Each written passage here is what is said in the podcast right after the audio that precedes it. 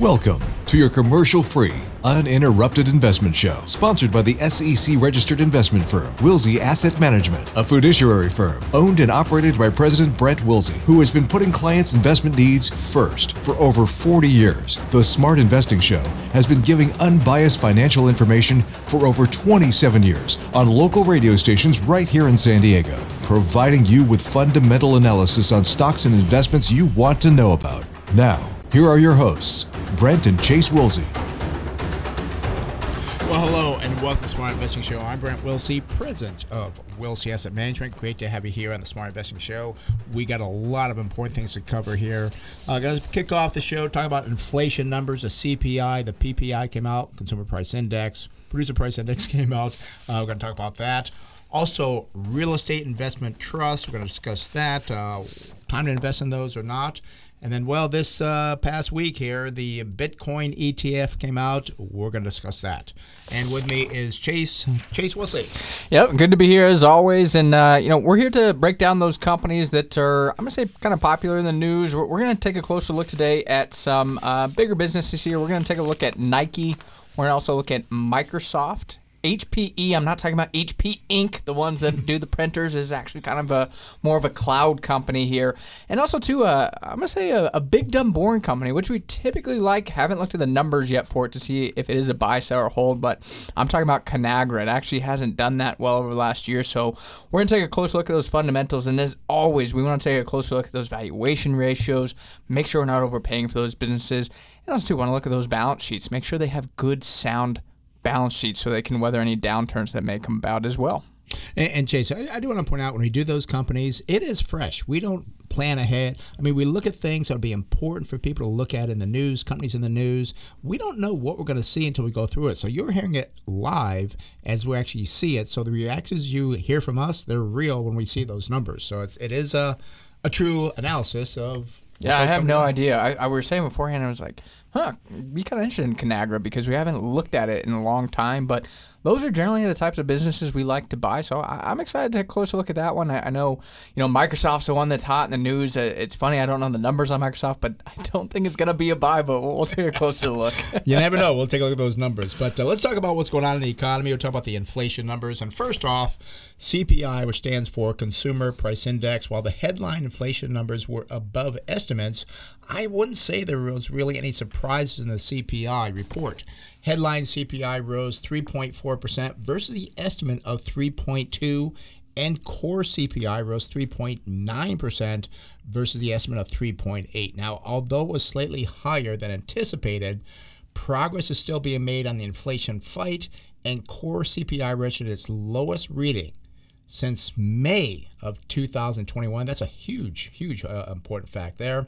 As it has been the case for many months, the shelter index was the, the major contributor to annual increases of 6.2%, and that accounted for about two thirds of the rise in inflation. And uh, I gotta again emphasize that because we're still talking about inflation that is, yes, above the 2% target level for the Fed, but a lot of this is still coming from shelter. And I've been saying it for months. And I know at some point this year that that shelter index should not be in the 6% range. It should come down, which should help push the CPI report, the headline numbers, the core numbers to a more normalized level. So I'm keeping an eye out for that to really be a benefit to the, the CPI reports in future months. Now, other areas that did remain problematic, well, that included motor vehicle insurance. That was up 20.3% in the month admission to sporting events up 14.9%. I saw the NFL has kind of been uh, back in the news. Everybody likes to go to the NFL games again. so records uh, since 2015, I think. Yeah, yeah, they're doing very, very well, and uh, obviously they can charge for it as people are paying for it. So what, do they, what, do they, get for a ticket now? I don't even know. Oh, that. I know. I looked at going to a game at uh, you know the gosh, I'm blanking on the stadium up in LA uh, to go see the Chargers game. SoFi, SoFi, SoFi, SoFi. Yep, SoFi. And gosh, the ticket prices there are just crazy. But like I said, people are paying for them. Yeah. And also to motor vehicle repair, that was still up 10.3 percent in the month. And I, I've said this before, but you look at motor vehicle insurance until motor vehicle repair numbers comes down motor vehicle insurance will not come down as those insurance companies have to kind of adjust for those increase in prices. And we don't have it here today, but I know that California and New York, you will see higher rates that did pass through the state legislators there as well. Now, one other area I want to point out I found interesting was food. And I, I say I found it interesting because the entire index increased just 2.7% from last year, but the divide between at home and away from home has really widened substantially. The at home index showed an increase of just 1.3% compared to the away from home index, which grew 5.2%. Now, I believe this divide will remain due to the demand for dining out and the wage pressure restaurants and bars are facing. Overall, I got to say though, I don't think this report moves the needle one way or another for the Fed, and I believe rate cuts will again start in the back half of this year. And, and Chase, I believe that came out on Thursday, and and the markets got a little bit jittery, like, oh, they're not going to cut rates, and and actually, I think they're saying there was some people that were way too optimistic that mm-hmm. they were going to cut rates in like February, March. We said no, that's that's way too early. So I got nervous about that, and, and that's fine because we we're talking about them cutting rates June, July. So we got plenty of time. We did not worry about that at all in our portfolio. I do want to go back to the, the, the, food thing here because food inflation, you said uh, at the grocery stores, I guess when you're shopping for home, only up 1.3%. Is that the number you said? Yeah, I believe. Uh, let's see. I got to go back to that number, but uh, yeah, 1.3 percent was the uh, food at home index. And I want to explain to people. I think the CPI has I don't know, like six thousand different items into it. So you may say, well, that's not true because I paid more for this and more for that. I, I heard the other day that eggs are down like 27%. So it depends what you're buying at the grocery store. So keep in mind when we give you these numbers, it may not be the exact things you're buying, but it is actually the index. And you could actually change your own inflation by saying maybe chicken is now less than beef or vice versa when you shop at the grocery store, be wise about it because things will move. Yeah, uh, you got to be wise about it. And also, too, these numbers are compared to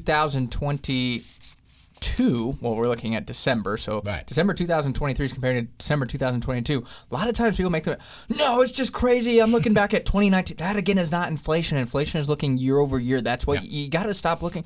I mean, you can go back to what, this the 80s and look at, oh, you know, no, inflation looks at year over year price increases.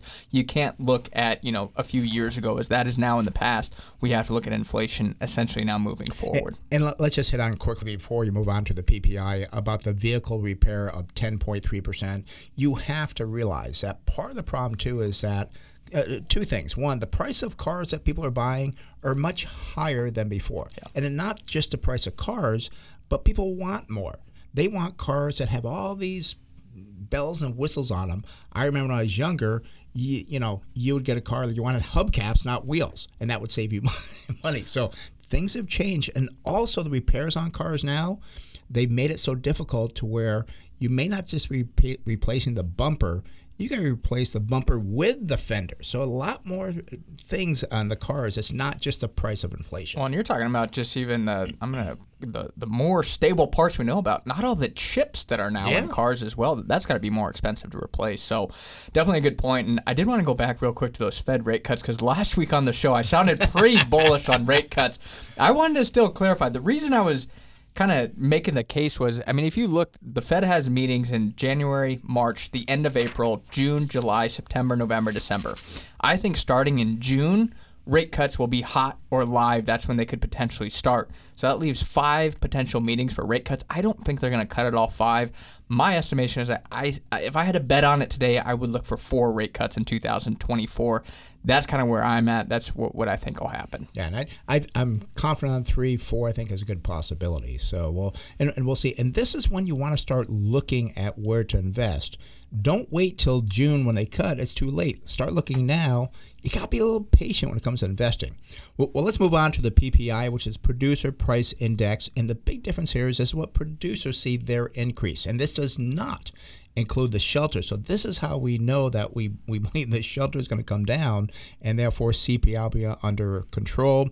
Uh, there is good news on the inflation front as producer price index PPI showed an increase of just 1% compared to last year. core CPI. Well, I'll let you explain core PPI because it's it's it's a little bit different. There. Yeah, and, and the big thing with core PPI is that actually excludes food and energy, and, and energy as the prices have declined have now been a, a big benefit to headline CPI and PPI. So it's still good to look at both measures. Well, that core level is up just two and a half percent compared to last year, so pretty close to the Fed's target rate again of two percent.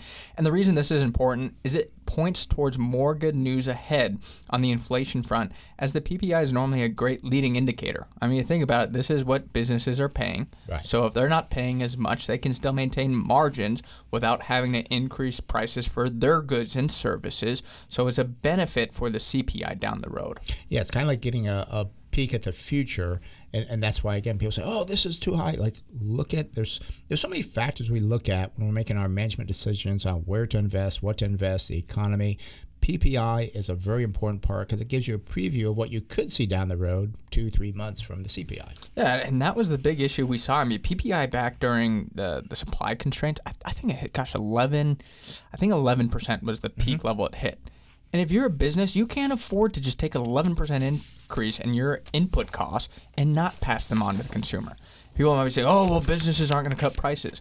Well, what that means then is they'll have very high margins, so then it'll attract other people to come into the market to compete in that field and lower prices. So this is a good news for business margins, which again should be a good benefit for the end consumer longer term. Well, let's move on to REITs. Uh, and REIT stands for Real Estate Investment Trust. Uh, we like to buy REITs as opposed to actual real estate. There's a lot of benefits to that. You don't have to worry about the tenant leaving. You have it all managed for you. Uh, so we like REITs. But uh, with what I believe was uh, the last rate hike of the cycle in the books, one area to evaluate is real estate. I'm not talking about the single family homes or private investments, but rather looking at public real estate investment trusts. And again, do not invest in the private ones. They pay a big commission to the broker and you cannot get out of them. Make sure you're investing in a public real estate investment trust. These trade on the stock exchange, but instead of owning a business, you will own the real estate that is bought within the trust. I believe there are many great values in public real estate market at this time when analyzing cash flows that an investor receives and historically REITs have outperformed the S&P 500 index by approximately four and a half percentage points actually here in the, the 12 months following the last interest rate hike in the cycle. So as we're looking at here, the last three hiking cycles, REITs have had an average total return of 19% in the 12 months following the last hike in a cycle. Now I believe the right real estate in the portfolio is a great area to look for value as we look down the road two to three years. Not to mention, many of these REITs have great dividend yields. So, again, you look back at history, the 12 months following the last hike in a cycle, 19% gain. While some of these REITs are paying, gosh, 8, 9, some 10%. You get 19% total return on the, the price of that REIT. Plus, I'm going to say an 8% return on the dividend yield. I mean, gosh, that's close to a 30% return. So I, am I'm, I'm pretty bullish here on real estate as it, it is a, a big benefit to these public REITs. And, and, as you said, you get some nice dividends from them. And the old adage supply uh, applies here as well buy low and sell high. And right now they are low. So I know like, oh, this could happen, that can happen. Make sure you are investing in a quality REIT.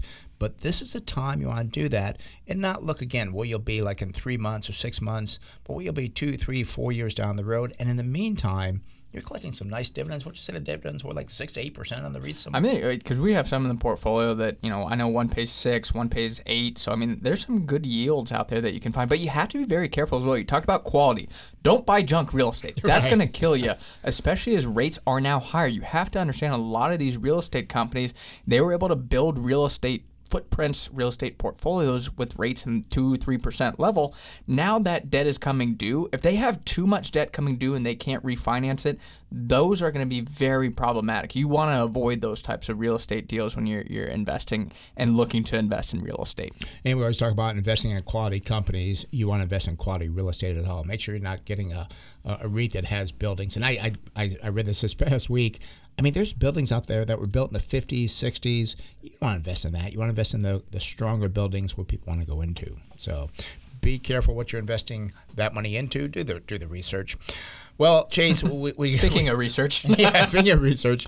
Uh, well, this week was it Tuesday or Wednesday that they the uh, SEC approved the ETF uh, Bitcoin? I think it was Tuesday. I think well, it was. no, no, that, that's the the drama. Was Tuesday It was approved, and I'm doing air quotes on approved because it was a misleading post on X Oh, that it was right. overtaken for the SEC's account, so they didn't really approve it, and then I think they approved it Wednesday? officially Wednesday. Wednesday. night. Okay. Well, well, the hype for the, the, the Bitcoin ETF is at all times high as the SEC has now approved them for investors. Uh, we still understand or don't understand why people would want to buy an ETF that holds just one product like a Bitcoin. But for those who do, the fees are out, and Fidelity has disclosed that they will charge 0.39% annually for holding the Bitcoin. Uh, their, T, their ETF competitor Invesco and crypto firm Galaxy will charge, uh, what was it, 0.59% for holding Bitcoin. And also, too, I'm sure you've heard of the, the Grayscale Bitcoin Trust, which charges an annual fee of 2% on the assets. Well, they now have reduced that fee to 1.5% since it is now trading as an ETF. But I still believe this is hype, where the rumor will be far better than news. And also, too, I would not be surprised that for 2024, Bitcoin is still, even with the pullback lately, is currently trading around its highs for the years.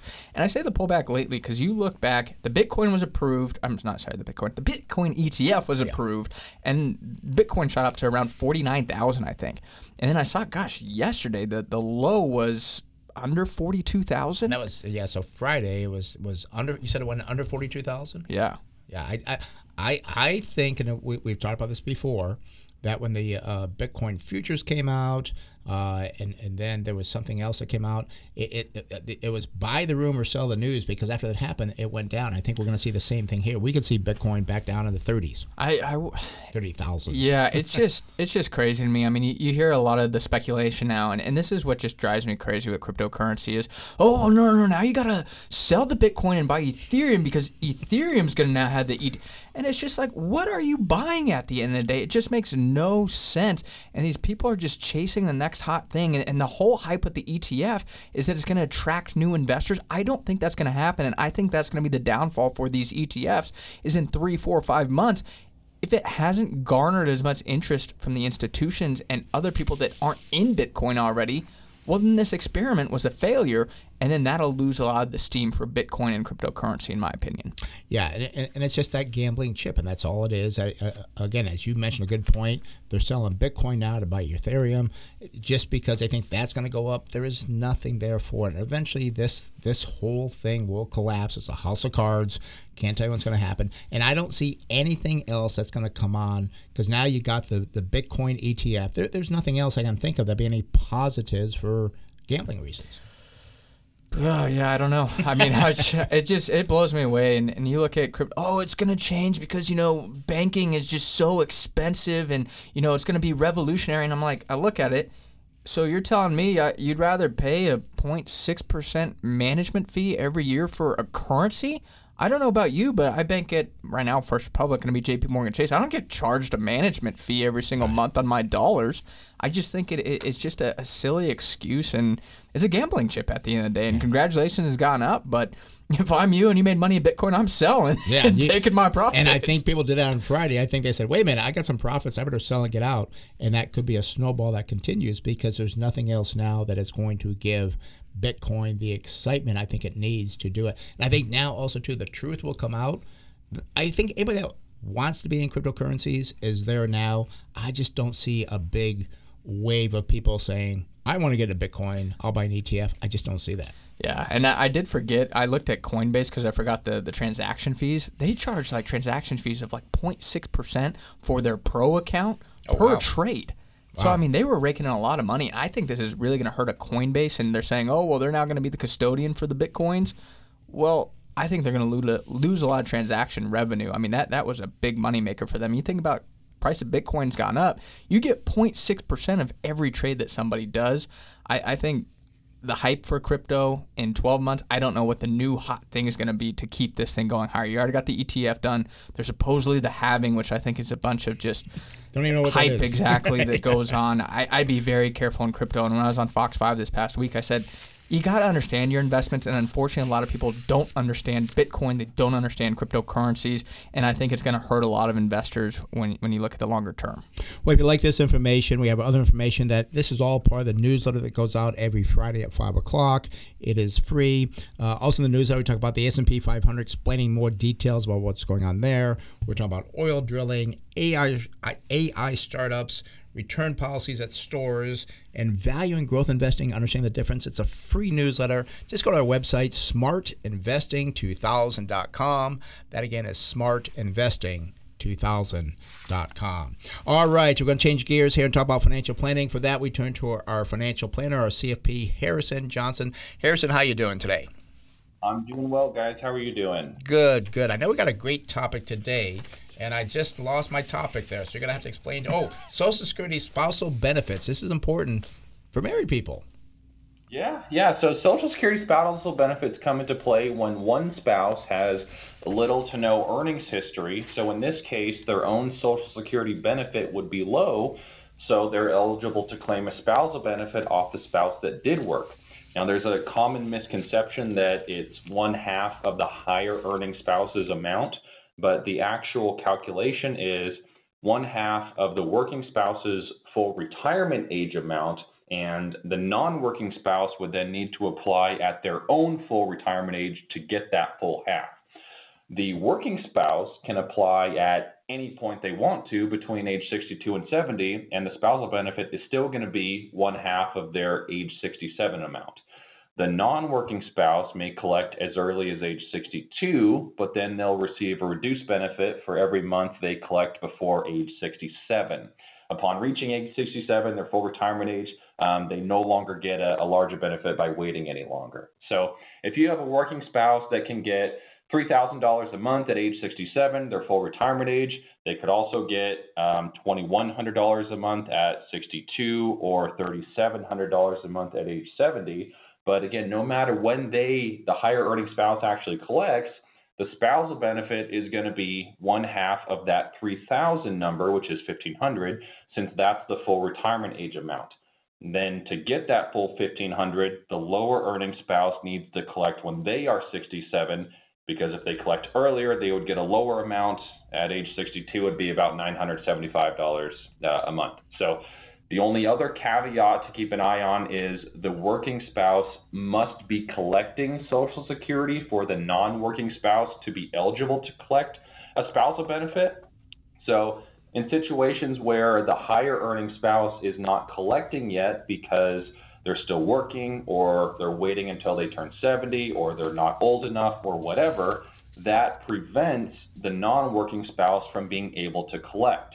If that non-working spouse has already reached age 67, then they are permanently losing benefits because again, you don't get any benefit beyond um, waiting after age 67. So this is then compounded by the fact that spousal benefits will really only last until the death of either spouse because only the higher Social Security benefit is retained by a surviving spouse. The lower benefit gets dropped when the first spouse dies. So this is one of several instances where it actually could be better to collect Social Security sooner rather than later.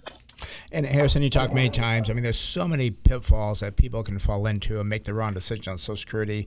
I mean, you mentioned some things here. I, I mean, it seems like there's many things that people can do. They do the wrong thing, they're not going to collect it, and you can't go back and correct it once you've picked an option, can you? No, you can't. And so you used to be able to do that, not as much anymore. So, you know, you might run into a situation where you have a spouse that's you know 69 and they're trying to get to 70, but meanwhile their the other spouse is at home not working um, and they're 68 and the 68 year old isn't eligible to collect anything, but you know they're not getting any benefit by waiting any longer. So you see situations like that where okay, even though the older spouse is working, they probably should look at starting Social Security themselves so that their spouse can start getting a spousal benefit off of it. Um, so, you know, there's a lot of situations where the numbers work out where sometimes it makes sense to collect sooner, sometimes it does make sense to wait, but you want to know all the rules because once you, you know, go into a strategy, you can't go back and undo it. And, this is why it's so important because you're a, a fee-based financial planner. You're not trying to sell insurance or annuities. You're trying to really help people out do the best they can for retirement. And I think you have a special designation for Social Security. Is that correct?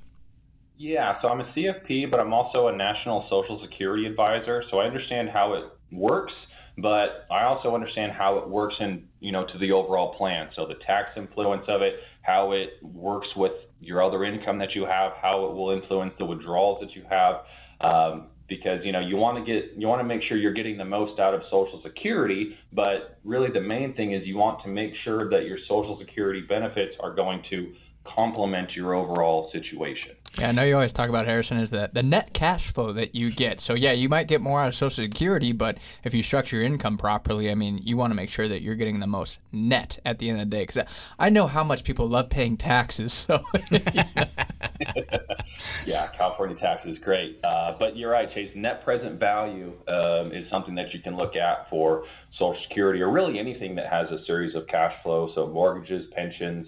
Um, you know, a lot of different things have series of cash flows. And so by understanding how to analyze that cash flow, in this case, understanding the net present value of the future Social Security benefits that you're going to get, you can decide how you're really going to get the most out of that. But then also, again, Social Security is taxed unlike anything else. And so adding that additional source of income is going to change your tax situation, but you want to make sure that it, it, complements your other income as opposed to, you know, causes you to unnecessarily pay more taxes, especially if you're not getting the most out of it.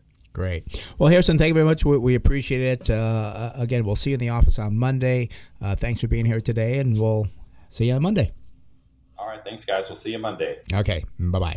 Again, it's Harrison Johnson, uh, CFP. He is our financial planner at Wilsey Asset Management. Uh, he does do free consultations. You just uh, call the office at 858 546 4306 or 858 546 4306 or go to the website smartinvesting2000.com. Again, that's smartinvesting2000.com to sign up for that free consultation. And remember, he's a fee based planner. He's not going to try to sell you life insurance or annuities. He really is designed to put together a financial plan for you to maximize your retirement. So, again, give him a call or go to the website smartinvesting2000.com. You know, it was interesting. I was actually watching CNBC this past week, and uh, Gary Cohn was on. And he was talking, obviously, just about the, the problems with Social Security. And they're not going to cut benefits. The problem is if Social Security, the, the, the trust runs out, essentially, they're just going to have to do deficit spending, borrow money to pay it. They're not going to just say, oh, well, our trust is out of money. They're going to cut it. but he brought up the point. He's like, I just don't know why people we can't change the retirement age for people that aren't even born yet. That'll go a long way in yeah. saving the longevity of the Social Security, but nobody wants to touch it because it's such a, I'm going to say, a, a political like nightmare for somebody yeah. to say, "Oh, he when it cut so oh, you're on the chopping block for sure." so it, it's something that needs to be addressed, but nobody wants to do it, unfortunately. Yeah, yeah it's that's why you need a Harrison Johnson CFP to kind of go over all that stuff for you to make sure you're doing the best you can with Social Security. Well, we want to talk about uh, Nike because Nike, uh, after 27 years they're parting ways with Tiger Woods. I mean, gosh, uh, he was with Nike. I think it was back in uh, let's see, 1996. Uh, and in 2000, company gave a, a deal report worth hundred million dollars. Yeah, I, I am excited to take a closer look at this after the break. Yeah, again, Nike symbol NKE. We're going to take a look at Nike. Is it a buy, sell, or hold? We'll look at it, go over the fundamentals. You are listening to Smart Investing Show with Brent Chase. Uh, we're going to take a quick break, and we'll be right back.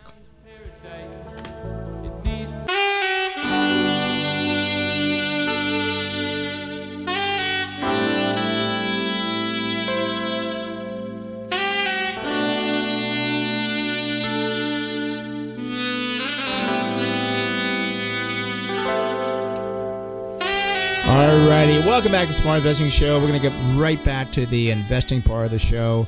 Uh, we left off talking about Nike, so we're going to get into the fundamentals about Nike. As we said, Tiger Woods has left Nike after 27 years. Is maybe now a time to buy it? Maybe it fell. So we're going to take a look at Nike's symbol again. It's NKE.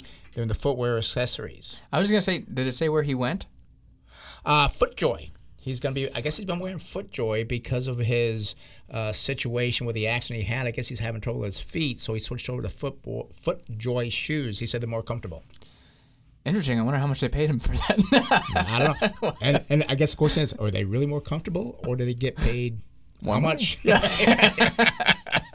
but what we're worried about is that's the story behind it. Should maybe now the time to invest in Nike? Uh, we always look at what you pay for the earnings of, of Nike, and, and we do see that there's not much short. You know, nobody's short in the stock, about 1.5 percent. That's low. 83.3 percent institutional owned. They do have, unfortunately, a very expensive PE. 30.6 above the industry at 23.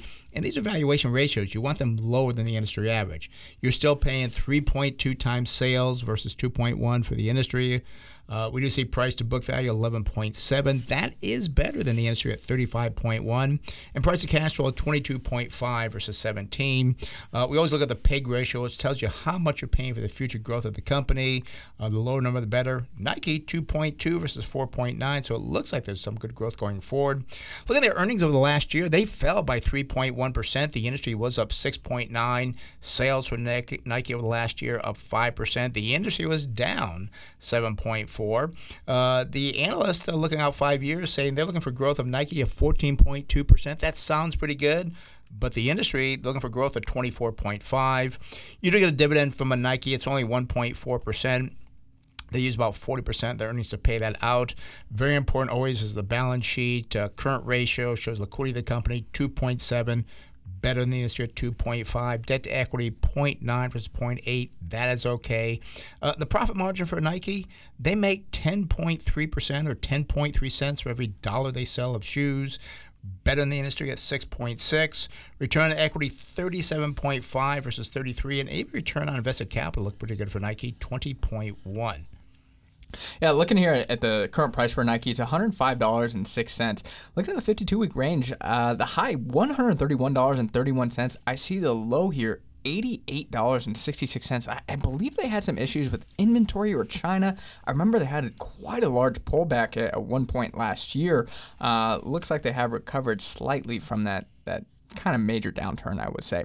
But when I look at the long term chart for Nike, I was going to say I'm, I'm just impressed with it. I mean, over the last 10 years, it's up like 185%. Yeah, they've done very well. They've done very well. And when I look at the numbers here, I say I'm impressed but surprised.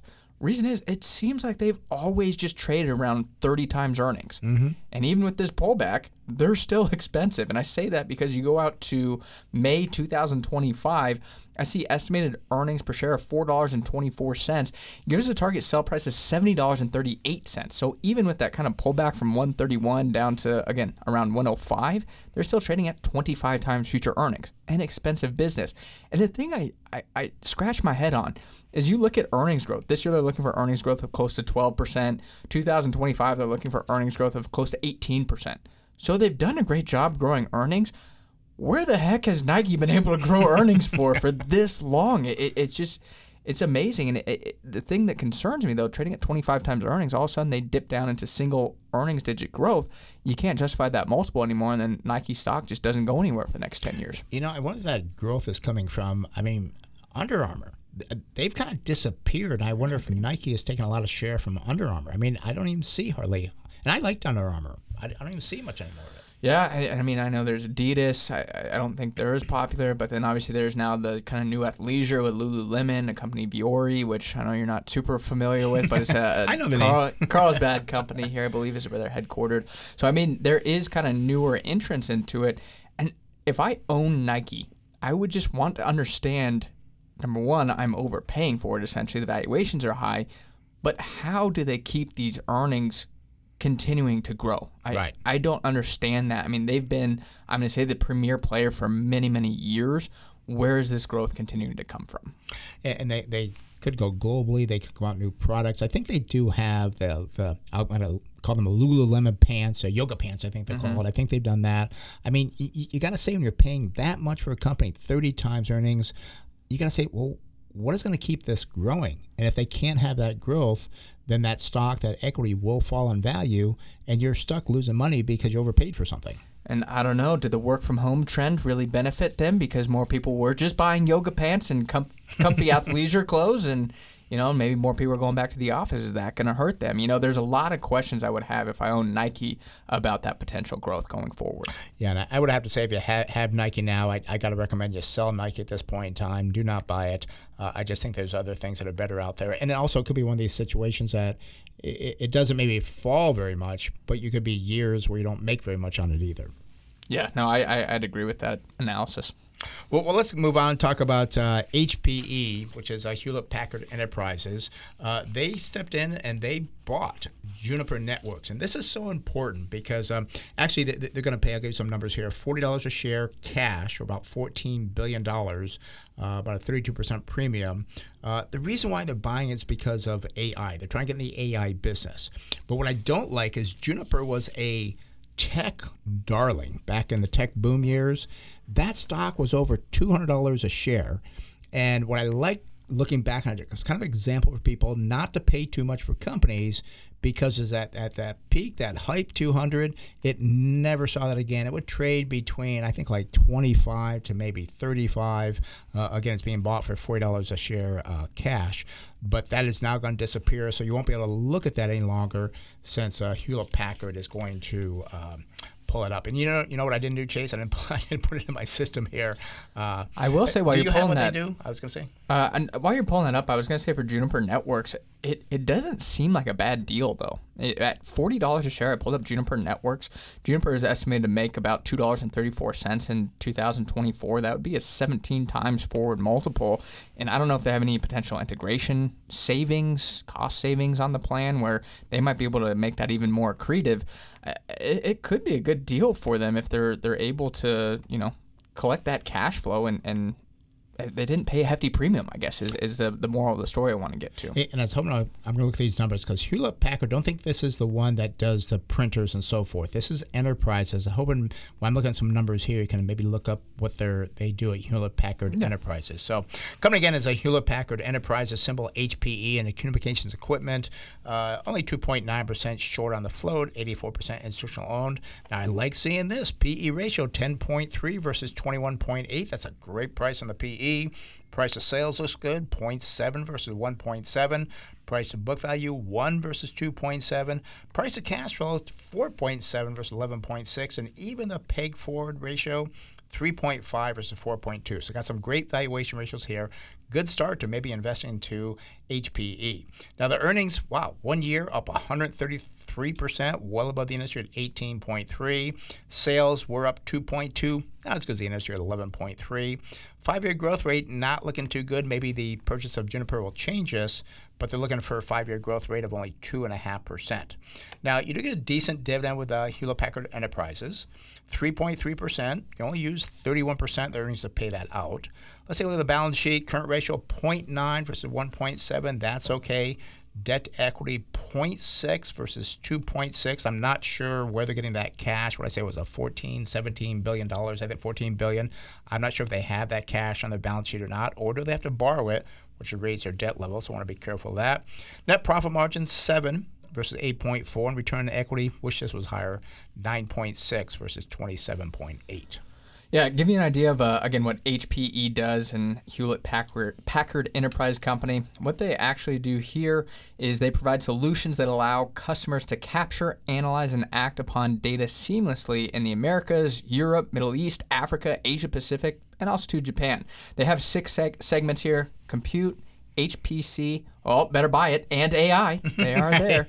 Storage, intelligent edge, financial services, and corporate investments and others. So, I mean, it's kind of hodgepodge of different things. So you really have to look through the, I'd say the company's website, look through their products and services to find out a little bit more what they're doing and, and see if they will be a benefactor here as we move forward.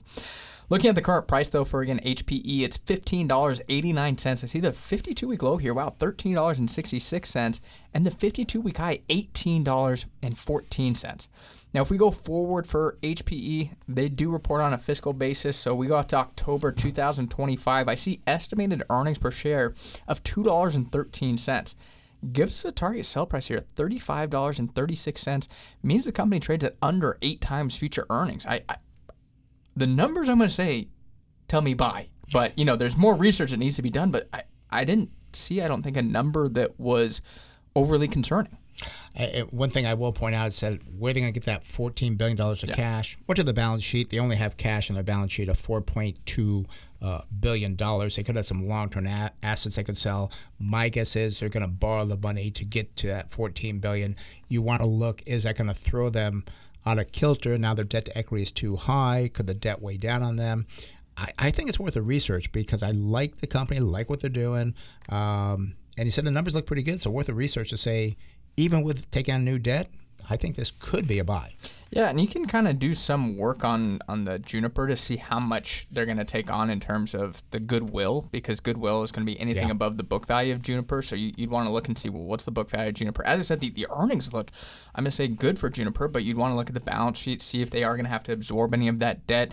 You know, the acquisition could be problematic, but I, I think from a valuation standpoint, it's a good acquisition for HPE potentially, depending how it integrates into what they're currently doing. But I, I'm going to say I'm impressed. That, that that's where I would leave it, and I, I would say it's worth watching and, and doing more research. And, and also, too, I mean, I don't know. We didn't look at uh, uh, Juniper Networks, but they probably have some cash. Maybe they have a few billion dollars of cash too that they'll pick up. So, as we're kind of saying, we like what we're seeing here. Worth the research. And and please don't think this is Hewlett Packard that does the printer cartridges that well, that you think eventually be gone. And, actually, they have a way of doing it now that I think they're making good money off it. So I shouldn't knock that either. Yeah, I, I I haven't looked at HP Inc. in a long time, so May- Maybe next week we'll look at HP Inc. because I know we spend a lot on Inc. and then we pay them a certain dollar amount or something. yeah. Yeah, so we'll we'll look at that. But uh, again, Hewlett uh, Packard Enterprises, with the purchase of Juniper, looks like definitely worth the time to maybe invest in that. And you, I, I don't believe they'll stop that dividend. Still get a three percent dividend. I will say there is a reason. Obviously, it's trading at under eight times earnings. I'd want to understand why people don't like it. You know, there there Yep. could be some potential growth issues. There could be they're just not competitive. It- there's a reason it trades at eight times earnings or under eight times earnings. You, you got to understand why that is, and also to does it make sense to invest in this business? Is there potential for multiple expansion going forward? Because it looks like they will have earnings growth as well, at least estimated by analysts. So I don't think they'll trade at eight times earnings forever, especially if they're growing. And, one thing you could do is if you like uh, HPE, what you may want to do is buy Juniper. Uh, you get around 36, 37.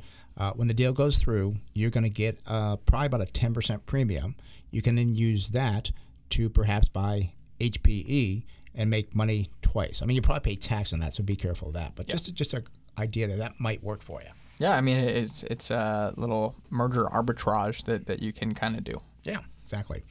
All right, uh, we're going to talk next about uh, Microsoft, but I thought before we do that, we'd turn over and talk about real estate. And for that, we turn to our real estate expert, Robert Behick, who is president of Countywide Mortgage Lending. Robert, how you doing today? I'm doing well, gentlemen. How are you today? Good, good. Well, I, I like this topic today. It's something I didn't even think about, but self-employed surge of home buyers. Why, why all of a sudden the surge in self-employed buyers? That's a great question. Actually, we're seeing because of uh, this bank statement program that we've just rolled out, where self-employed people that have a year's worth of business and they can use their income based on what they put through their business. We have to get a letter from their CPA or their tax person, uh, but legitimately, instead of having a tax return, uh, it qualifies them to buy a house. And, Robert, I, I, I gotta say, like one year of business, that seems very, I'll say, forgiving, very gracious. Risky, say it. I was trying to be nice there. so these are not with low down payments. They require 20% down. Right? They want some skin in the game, Well, and they want to know that you're in business. 20% is not, isn't that the norm or no? Uh, We wish. No, nowadays it's usually 10% down, some 5% down, some 0% down. Wow. Uh, but for these self-employed folks, definitely 20 to 25 percent, depending on credit, depending on what they do. Now, if they have two years of uh, bank statements, well, they'll even get a better rate. So there's a lot of different options, but folks don't even know these are out there, and uh, it's it's definitely an option. And I do remember rather recently, if you were self-employed, it was many times hard to get a house. And and I think what you're saying is that the, the rules of the game have changed dramatically. As um, Chase said, I'm impressed. Yeah. well, well, is there a lot more paperwork to it, or I mean, what does a self-employed person It- have to do? It's actually less. We, you know, you have to be in business. You got to be a real business person, so uh, business license, and we need uh, bank statements to show consistency. But there's even uh, some businesses that are uh, cyclical, where they, you know, they do really well either in the wintertime or the summertime, and we'll average that too. So it just it's uh, interesting that we're seeing just a huge wave of this come through right now of self-employed folks either trying to finally get back into a house or do something, and it's it's uh, helping. And Robert, you're telling me this is in California? I'm telling you, this is in Orange County, San Diego. Wow. You darn right. I, I, gotta say, I'm shocked. Normally, California likes to make things difficult, so that's that's a benefit. And yeah, I know Brent mentioned it already, but the the fact that you know self-employed people, I know it's been difficult because you know you have different ways. You have the S corporation where it could kind of change your incomes. It sounds like it could be a great program for you know self-employed people that are looking to buy that house it's an option for sure. And, Robert Chase brought up a thing too: uh, sub S corporation. Uh, there's yep. sole proprietor. There's partners. I mean, does it matter? LLCs. LLCs. Does it matter? It, it does matter based on what your percentage ownership is. Okay. So we want to make sure, like, you have a stream. You're actually doing this. This is more for you know Joe Sixpack, the guy yeah. who's got a couple uh, small businesses, and uh, I, we're working with a gentleman right now who's a drywall hanger. You know, he's been doing it for 20 years, and uh, he's going to buy his first house. So good for him. And, and, Robert, I'm thinking too that this probably takes a, a, an expert on the mortgage side to do this because you don't want to go to any Joe Smo, you know, mortgage broker because uh, there's special needs on this that you really need to know what you're doing as a mortgage broker. there's not uh, a lot of people that even offer this quite frankly. So yes, it is. It's a specialty for sure. Yeah, and then you don't want to go to somebody that says, "Oh yeah, we can do that." They really and I've I've been. Uh, as I said last week, I'm older than you, but I, I, have been around for a long time. more experience. I, have more experience, thank you. But there is times like you talk to somebody, oh, yeah, I can do that. And you realize that, no, I should have wanted somebody that had the experience like Robert at Countywide Mortgage Lending because they knew how to do it. This other guy didn't. That's for sure. Yeah. We so. usually get other people's problems because that's exactly what happens. and then you got to fix those problems, don't you? Uh, that that's my gray hair, yes, sir. well, I'm sure right now people uh, are thinking, well, how do I get hold of Robert because I'm self-employed, I want to do this. Uh, Robert, what's the best way to people get hold of you to, to do this? Uh, Either our, our website will put you right through to us, which is countywidemtg.com. That's countywidemtg.com, or our phone number is 760 746 7388. And what's that number again? 760 746 7388. Great. Well, Robert, thank you very much. That's some good information for self employed people. If maybe somebody's not self employed, they know somebody who is, let them know about it. Robert, thank you. Enjoy the rest of your morning. Bye. All right. Thank you. Bye bye. All righty. Uh, oh, I, I did want to say yeah, as well, I know we, we appreciate yeah. Robert joining us. He is again from Countywide Mortgage Lending, which is a division of Golden Empire Mortgage Inc. NMLS number 1104585 licensed by the Department of Financial Protection and Innovation under the California Residential Mortgage Lending Act. Countywide Mortgage Lending is an equal housing lender and proud member of the BBB. So thanks again, Robert, for the information. It's definitely something interesting. I had no idea that was going on, and I've talked to a lot of self-employed people where it's always difficult to get a loan because your wages are different. You're not a W two employee. Yeah, it, it, it, I remember times like, oh, you're self-employed. Sorry, don't, don't even bother to apply. So I'm, I'm, glad Robert brought that up to change. For self-employed, give him a call. All right, uh, we talked about this past week where uh, Microsoft and Apple are dealing for the number one spot for uh, market capitalization. Uh, the, the, what is that? One a two point. What is it? Gosh, I think it's like it's very it's very close to three trillion. Three trillion. Yeah, I'm gonna say it's. Let's see. Microsoft right now appears to have a market cap of 2.887 trillion, and I think Apple is currently just a little bit higher. Looks like their market cap is 2.89 trillion. So I mean, they're they're neck and neck, and Microsoft and them have again been kind of battling for it. I think Apple has ha- held the crown for the last year and a half. Also, Saudi Aram- Aramco held that crown for a little bit. Microsoft has held it in the past. I think last time was 2018 or 2021 was the last time Microsoft held it. But I thought this would be a good time to kind of look at the numbers on Microsoft because Microsoft has done extremely well. It's a very well known company, again, vying for the first spot for market cap. Is it a good investment or not? Is there any value here? So let's take a look at Microsoft symbol is MSFT. They're in the software infrastructure industry. Only 0.7% float on the short side. Only 73% institutional owned. I thought it'd be higher than that. But you do have some high valuations here. PE ratio 37.7 versus 48. Price to sales 13.3 versus 9.3. Price to book value 20.1 versus 90 for the industry. So that was a positive there for Microsoft. Price of cash flow 30.5 versus 29.3. And the PEG ratio 2.3 for Microsoft, not as good as the industry at 2.1. So you are paying more more for the growth of Microsoft than the industry. Now, their earnings have gone up by 14.7% over the past year. That is not as good as the industry, up 20.7. And sales also. Sales are up 7%. That's good but the industry is up 11.6%. So you're paying a lot for Microsoft, and they're not delivering as good as the industry. Now, you do see a five year growth rate from the analysts of 15.4%. That also, too, not as good as the industry at 16.6. They do pay a dividend yield of 0.8%, use 26% of their earnings to pay that out. On the balance sheet, you got a current ratio of 1.7 about the same as the industry at 1.8. Their debt to equity very good, 0.4 versus 2.1. Net profit margin for Microsoft is extremely high. 35.3 versus 19.6 means for every dollar they bring in, they keep 35 cents of that dollar. And return to equity for Microsoft, 34.9 versus 35.2. Chase, what do you got going forward here? Yeah, so current price here for Microsoft is $388.47. I see the 52 week low, wow, $230.68 in the high, right near that level at $390.68. Over the last year, it's done tremendous, especially with all this AI hype of about 62.9% over that time period. Now we go forward for Microsoft. It looks like they do also report on a fiscal basis. So we're actually going to look at for their business here, June 2025. I see estimated earnings per share of $12.88.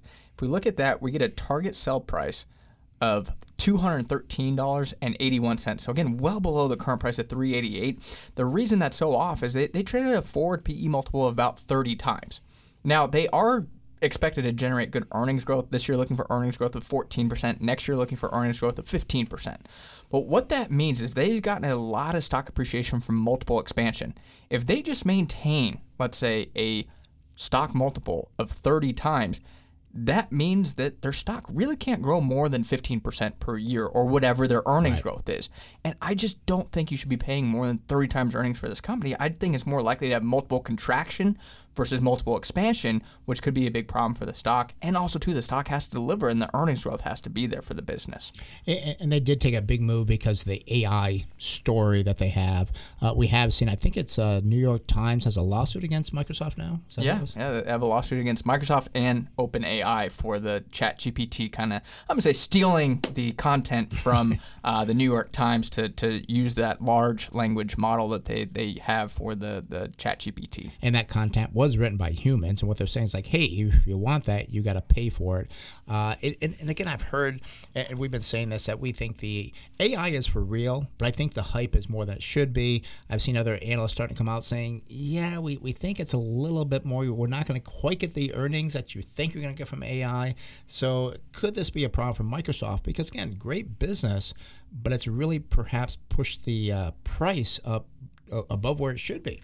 Yeah, I mean, it, it's there's no doubt about it. It's a, it's an expensive company at this point. And, and, and, I know you remember the numbers better than I do. The years. There was a time that Microsoft, I think for like 15 years, had no growth at all in the stock price. It just stayed level for quite a while. Do you remember those years? Yeah, I, it was during the tech boom and then the subsequent bust. So when it busted, I think it was about from 2000 to 2015, Microsoft was essentially dead money if you invested in the peak at that time. And, and during that time frame, they were growing the earnings, but the earnings are playing catch up to the high valuations. They're trying to fill in those high valuations. So you for 15 years you made no profits on owning Microsoft stock. I, I, guess you got a small dividend, maybe. Yeah, I mean, even if you look at saying, okay, the stock were to trade at 25 times earnings, which is still expensive, that means the stock would fall from 388 to 322. So you have to understand there, there's two kind of components here. Yes, they could have earnings growth, but also too that multiple for what you're paying for that earnings growth could be changing from 30 times to 25 times which people might be saying ah yeah i just don't want to pay 30 times earnings for a company that i'm only getting 14 15% earnings growth. It's expensive. And right. you know microsoft great business. Uh, you know I, I use a lot of their products. I use the office. I, I, I think it is a, a, great company. It's just it's pricey. There, there's no other way to spend it. Yeah when you're pricey you've got to keep delivering delivering and if you can't that stock price will fall or bounce around for years to come and you'll collect the dividend. I think the dividend was what 0.8%, so not a whole lot there. So whoop de doo. yeah, I know. 0.8%. Wow, I can't wait for that one. That'd be great. Yeah. So and this is why it's so important to understand the fundamentals of the uh, the numbers of the business because on the short term the stock market can be a crazy place.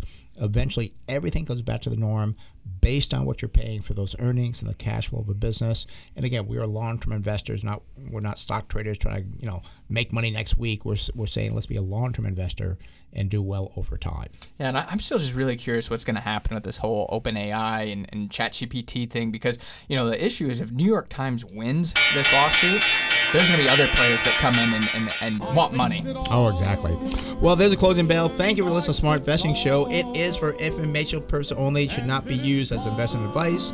If you'd like to discuss in more detail your investment needs, have other investment questions, feel free to call myself, Brent Wilsey, or Chase Wilsey at 858 546 4306. That's 858 546 4306. And be sure to listen to the podcast at our website. A lot of ways to get to the podcast there smartinvesting2000.com. Again, smartinvesting2000.com. A lot of great information there along the newsletter. Go to smartinvesting2000.com. We'll be back next week right here on the Smart Investing Show. Music.